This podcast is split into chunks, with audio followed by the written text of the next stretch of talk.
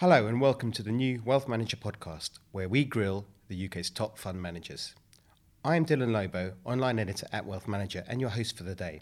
I'm delighted to be joined by Citywire AAA rated Paul Jourdan, manager of the TB Amati UK Smaller Companies Fund. Hello, thanks for having me on.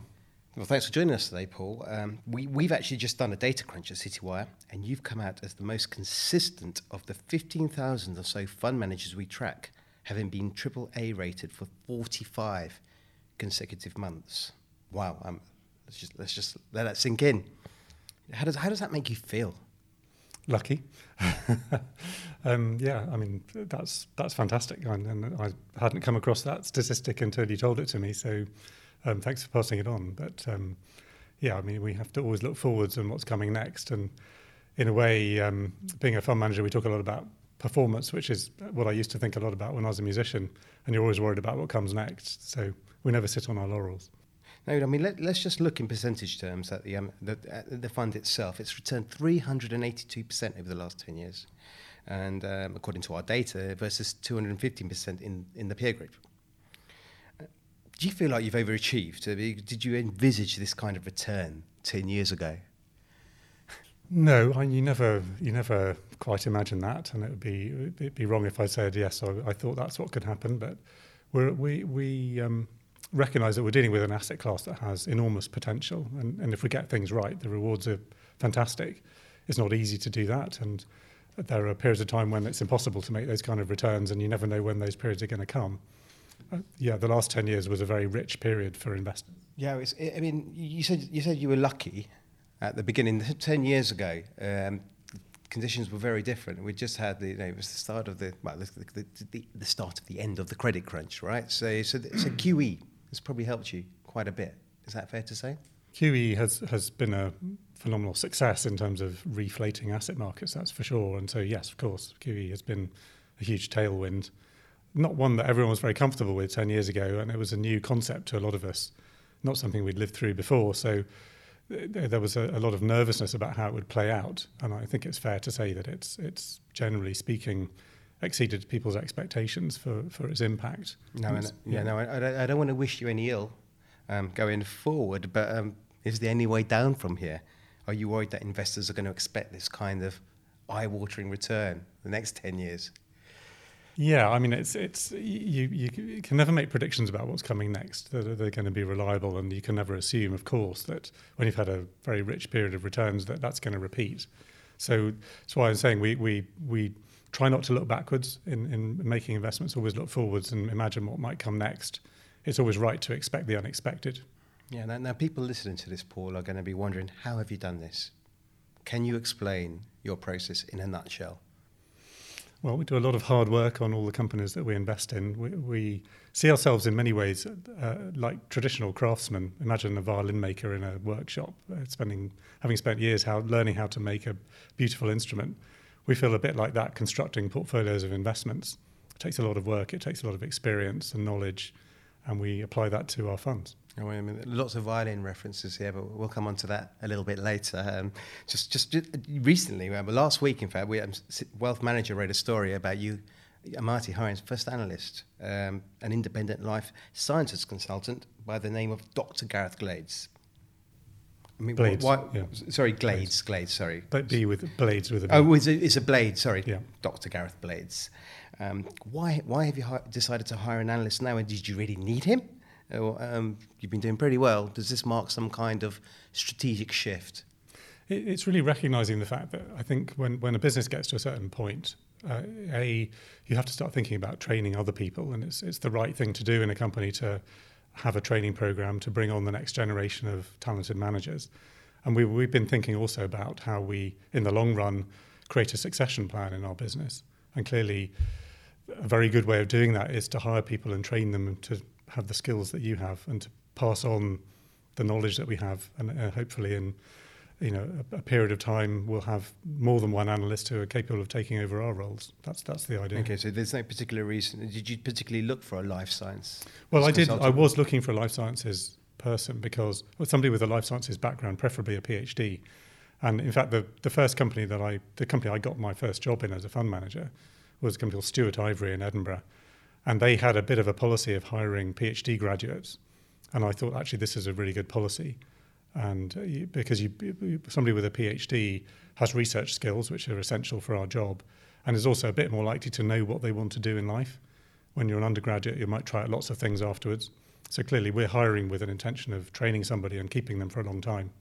So it felt, felt like the right way to go. I mean, you mentioned succession planning there, so, so uh, listeners will be a little bit worried, especially you know investors in your fund. Are you you thinking of um, you know packing in? I'm, I'm not thinking soon? of packing in anytime soon, but obviously one day I'm going to have to pack it in, but uh, not not any time in the foreseeable Still future. Still at least another ten years, and you. Yeah, but you have to plan a long way ahead. Training somebody, training people takes a long time, and we don't know who or how what the future looks like. But we know we want some we want some capacity in the business, and, and we want to be able to have um, internal talent and get, when we need it. I mean, speaking of capacity, the, smaller end of the market which you focus on is um, traditionally or typically less liquid, and liquidity is very much the buzzword at the moment. With the FCA producing a big paper on the subject yesterday, how liquid is your portfolio? It's pretty liquid. We have a, a weighted. We look at one way we monitor that is we look at the weighted average market capitalization of the companies in the portfolio. And that gives us quite a good idea about if we needed to liquidate the portfolio, what kind of size of companies on average are we dealing with? And our weighted average market cap is about eight to 900 million, um, has been that over the last year, a year and a half, maybe two years. And that to me indicates that we've got actually plenty of liquidity in the portfolio.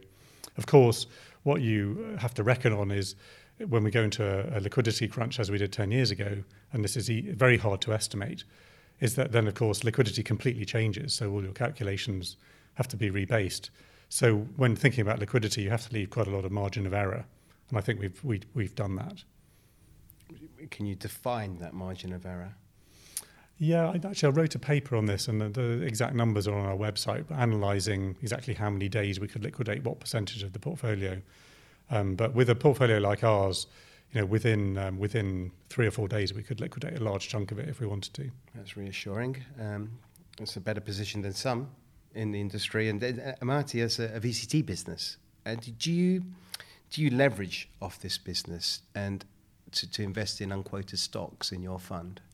We don't invest in unquoted stocks, no. And, and clearly, as as you know, see if you'd read if you read the paper on our website, that I'm, I'm I think an open-ended fund, and I've said this for many years, not just recently. An open-end fund is the wrong structure in which to hold unquoted investments. So it's very important when managing any kind of portfolio that you have the right structure for the kind of investments you want to do. And our VCT actually also doesn't really make unquoted investments. It only invests on AIM, but because it's investing in much earlier stage businesses on AIM, it needs to be a closed-ended fund, and it has the right structure for doing that. So you wouldn't ever invest in an unquoted, unquoted stock for your for your open-ended fund? No, no, no we wouldn't do categorically. That. Yeah.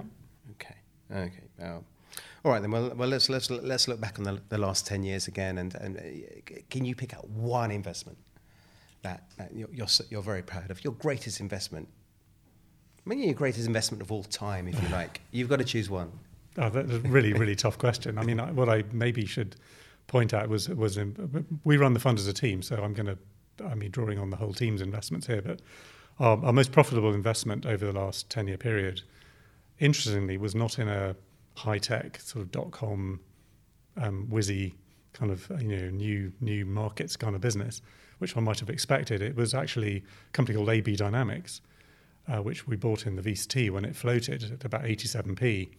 And uh, AB Dynamics was a, a long-standing family-owned engineering business that was involved in testing vehicles and uh, testing two types of testing, but in particular testing for uh, crashes.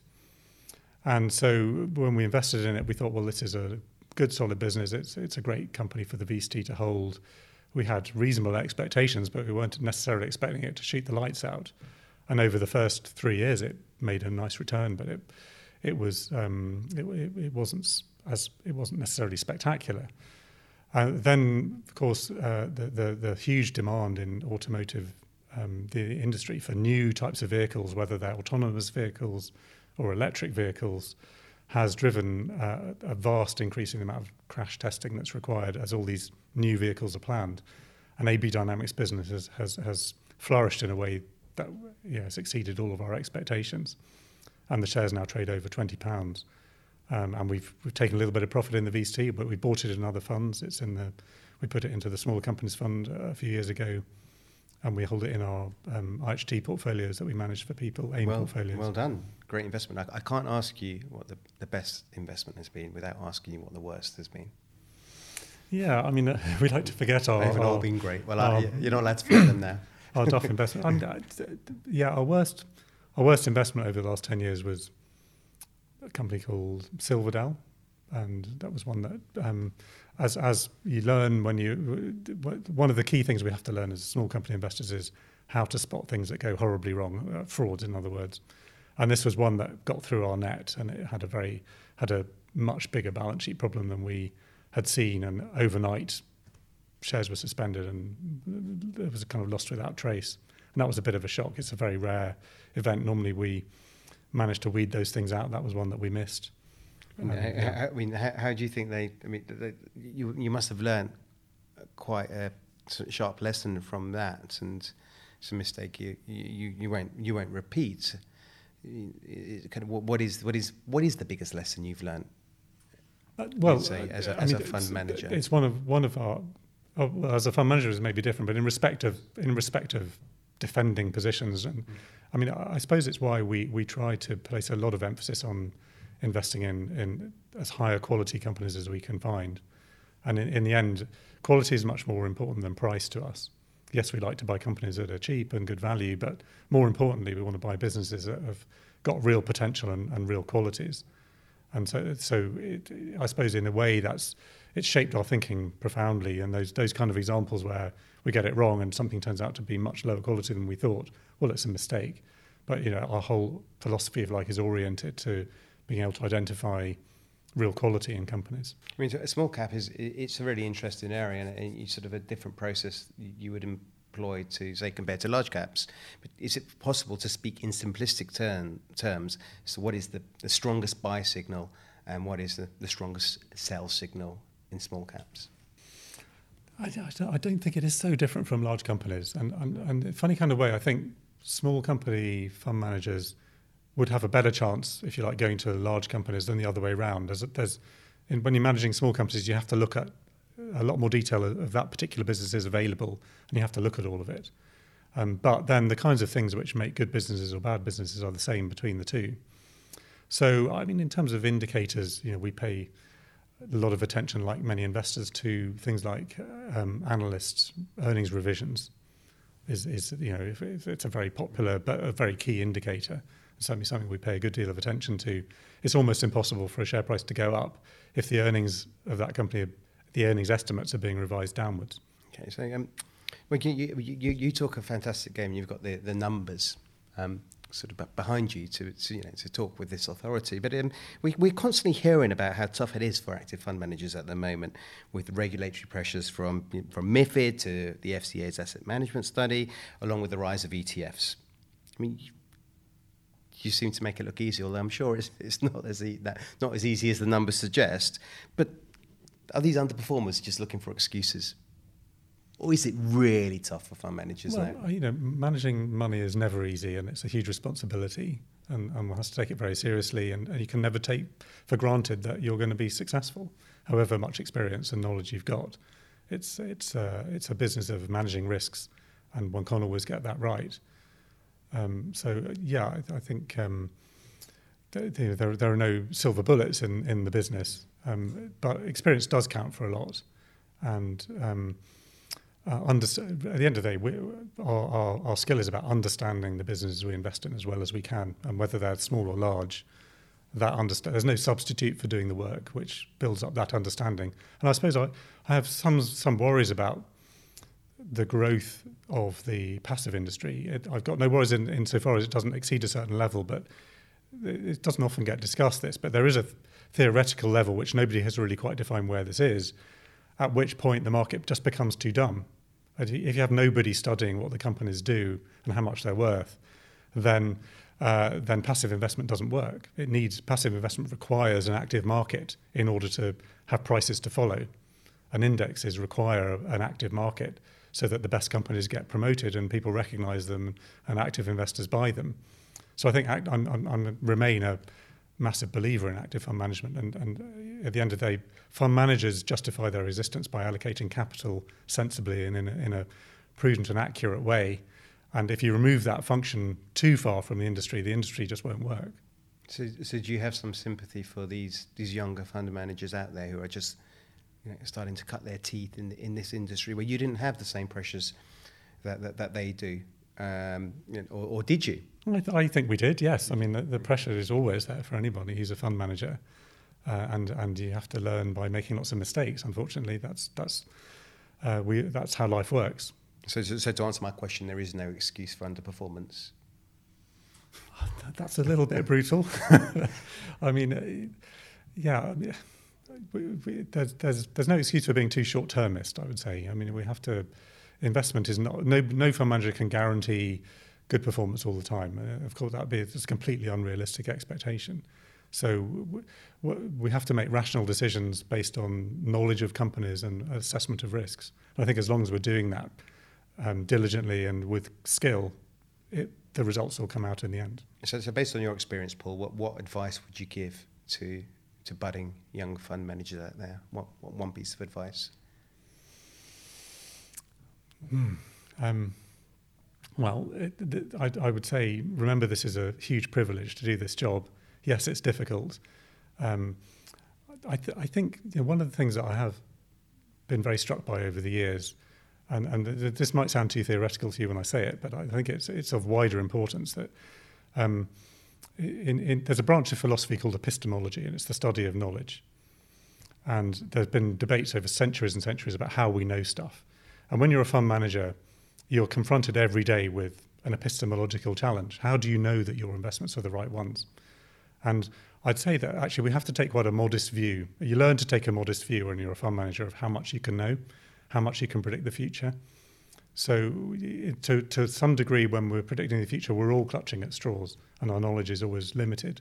And just operating with an understanding that our knowledge is limited is really important, so that you don't grow overconfident, and you don't. You know, very often it's the things you're most confident about that are wrong, right. and that's that's kind of humbling as a as a person. It is, and I'm talking about clutching at straws and and not knowing what the future holds. We are actually coming to the end of this interview, Paul, and we haven't mentioned the B word sorry, but we're going to mention it now, and uh, and we have to. I mean, it would be um, a miss not to. And I know you small cap guys, you you very much all about the micro. Do you have a view on Brexit? Yeah, of, of course, and and in particular, we have a view of how how do we handle this degree of uncertainty as fund managers, um, and we've taken the view. A little bit like I was just saying, we don't know which way this is going to work out, and we don't know what's going to happen. So we're not trying to take too definitive a view on. I think this is going to happen, so I'm going to put all my eggs in that basket we very much run the portfolios thinking through all the scenarios of what could happen. It's not just Brexit that we have to think about. It's what happens beyond, a couple of steps down the road. Do we get a change of government, which might then introduce a, a really profound change of in the way the country is run? Um, we might suddenly find that um, you know the, the, country is run in a way that is much much less market friendly than it, we, we ever imagined it might have been. So we have to manage the portfolio anticipating some of the things that can come up, and we, we do that by first of all saying, well, we don't know we don't know what's going to happen, so let's not put let's not go overboard, but let's make sure that if this happens, we have some stocks that will be right. If this happens, we'll have other ones that will be right. So we we spread we spread the risks and create diversification by having thought through lots of different scenarios. So have you neutralised Brexit risk? I wouldn't say we've neutralised it, but we certainly mitigated it pretty substantially. But I'd imagine a no deal Brexit is not good. Not good for no, I, small caps, I, large caps. Well, anyone. Mean, some people in the city think it would be brilliant. I personally don't think it would be brilliant. I'm, I'm, it's not something I relish at all. But I, yeah, I think it could have lots of short-term disruptive and maybe long-term disruptive consequences. Um, so uh, yeah, we've taken a lot of account of it in the way we run the funds. Is, is this the trickiest period for you as a fund manager right now with all the, the political uncertainty? out there? I mean, the trickiest period for me as a fund manager was 2008. That was profoundly when we had, you know, experienced a, a, a major, major crash, and, and nobody had any clue whether we were going we were going to come out of it the other side, and it was that was properly scary. I, I think what's going on now, this uncertainty, the reason why it's painful uncertainty is because we don't know whether it leads to something like that. Ha- we're not in that, right now. We're not in that position. There's lots of good opportunities. The UK is doing pretty well. Um, you know, America's on track in, economically, so it's prospering. There's lots of prosperity around, and, and you know the economy is not out of control in any sense. So when we think through these political um, elements, we're thinking about the potential. What happens if, if, if, and this, if this happens or that happens, and do we go back? Do we have some recurrence of a situation like we had in 2008? And obviously, you know, people who've been in the market a long time fear that, and that's so that will drive a lot of market behaviour. And so, in a sense, in terms of planning what might happen, we're thinking, well, if this happens, it's too late to respond when it's happened because the markets by that stage everyone goes one way. So we have to anticipate lots of different kinds of market behaviours that might be coming so, up. So, are you bullish? I'm, I'm always bullish in, to a degree. You have to be an optimist if you're a fund manager. And it never pays to to get, you know, so bearish that you will just stick your head in it. And there are periods when when the market really gets into a tailspin. That's the most important time to be bullish. Right now, though, we, we also have elements of caution, and we're not we're not trying to be overconfident. We recognise there are lots of risks around, and, and we're trying to take account of them and make sure that we have things in the portfolio that will do well if uh, if there are certain um, negative scenarios that happen. Do you have a best idea that, that, that that's going to provide some kind of shelter if things get really nasty? Well, I mean, so we, the, let me give you a couple of ideas. One, our largest holding in the small companies fund at the moment is Intermediate Capital Group. Uh, it's a fund management business. It is based in London, so yes, it's a UK company, but it operates globally. Uh, it's been incredibly successful at raising funds for um, uh, slightly alternative asset classes, uh, which are in huge demand from the world's largest institutional investors, big pension funds, sovereign wealth funds. And those investors are not going to be put off by Brexit. And, and they're, they're making, the intermediate capital group run bond funds, they run uh, mezzanine debt funds, they run infrastructure type funds. And those are going to be, in, so I'm sort of trying to say this is a very, very resilient, and it's a scenario that should remain positive even if a lot of things go wrong.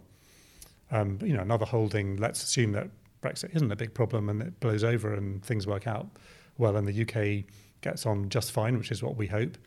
Then we have a holding in um, a very interesting bank called One Savings Bank, which is a specialist buy to let mortgage lender. All of its lending is secured. We think they're exceptionally good at what they do. They're just about to merge with another very good specialist buy to let mortgage lender called Charter Court. And we think that creates a very strong proposition, which is exceptionally cheap right now and, and should do incredibly well in the other scenario where our worries don't turn out to be well founded and, and, and, and things kind of go back to normal. Okay, and um, on a more altruistic note, Paul, I, I understand you give 10% of your firm's profits to charity. Is that correct? We um, do, that's yeah. Nice. When, when we started Amati, it was one thing that if you're going to do something like that, you have to build it in right at the beginning when you have no idea if you're ever going to make any profit or not. And when we started, uh, you know, Douglas Lawson and myself, who were the two fund managers, we we didn't know if we could pay ourselves, let alone make a profit. And uh, but we thought let's build this in because um, it's it's it's just a, a, way of operating that I think is um, you know fund management business can afford to do and um, it, it, builds, it creates the right kind of culture for our business, I think, and it, it means that we remember we have wider responsibilities as a business. Can you give an example of a charity you've supported? Yeah, we've we supported lots and lots of charities. So actually, the way we work is it's it's the, the way the decision process gets gets made is that um, the the owners of the business. This was a, an idea I pinched from Warren Buffett, actually, who tried to introduce this to Berkshire Hathaway many years ago and did for a while the owners of the business choose where the money goes in proportion to their ownership. So I get to choose where the, the donations go for my bit of the business. Matt Early was do for their bit. The other um, senior managers and partners in business get to choose where their bits go. So it gets very widely distributed, and everyone can support the, the charities they're they're involved with. And I'm I'm very involved with a charity called Sistema Scotland, which is a music education stroke social project um, that takes really intensive um, music education projects into some of the uh, most deprived communities in Scotland, and has done so with incredible effect. So I'm very proud to be involved in that. Wonderful, and um, I, mean, I guess that gives you um, some some form of peace of mind, and and there is an increasing awareness of um, mental health in in the funds industry. And we've already we've already talked about you know, maybe some of the stresses that fund managers have at the moment. Um, well, I mean, what I'd like to know, I mean, how, do, how does Paul Jourdan relax and um, how does he? How do you Relax? make sure does that mean? make make sure you're yeah well Yeah. you know just keep your mind fresh and uh, for the challenges and make sure you're you're on an even keel and, and, and keep delivering the goods for investors because because that is really important Yeah, no, managing it's- your it's stress important. levels. So yeah, what, what do you do? it's A, it's a stressful business, and be, being aware that you, you you have to manage stress levels is absolutely key. So, you know, clearly, I, I once once you're a musician, you never stop being a musician. So, you know, one of my most cherished ways of relaxing is to is to play music, which I still absolutely love playing. I play the piano and the violin. The violin was my career. Um, I, I'm still involved in lots of musical organisations, of which Sistema Scotland is one.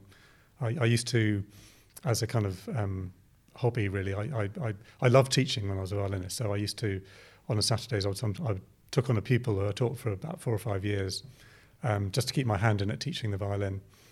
Um, so and obviously, I play sport and I, I do things which keep me healthy. Um, I'm not brilliant at those things, but I love them. Um, but you know, music remains my passion um, and one of my, my best ways of relaxing. And I, and I understand you you've um, actually recorded a little piece for us um, to, to, to help us e- maybe ease us all from, from this, this Brexit tension. So um, I think we should sign off now, Paul, by um, listening to this piece that you've recorded for us. Um, can, can you tell us what the piece is? Yeah, the piece is is it's it's um, the very first movement of uh, the first unaccompanied sonata written by uh, Johann Sebastian Bach, who, for musicians like myself, is the composer who is uh, we're constantly in awe of, and uh, whose music I just go back to continually for nourishment and refreshment. And th- this piece sets out on a vast journey of unaccompanied violin music, six sonatas and partitas in total, and it's it's one of the uh, holy texts, if you like, of violin the violin repertoire. And this is the very first movement. Wonderful. So I, I think we should all just all sit back now and, and enjoy this piece that you, you've done for us. And, and um, thank you so much for a, a very fascinating interview this Thanks afternoon, on. Paul. Thank Great you. pleasure. Thank you. Thank you.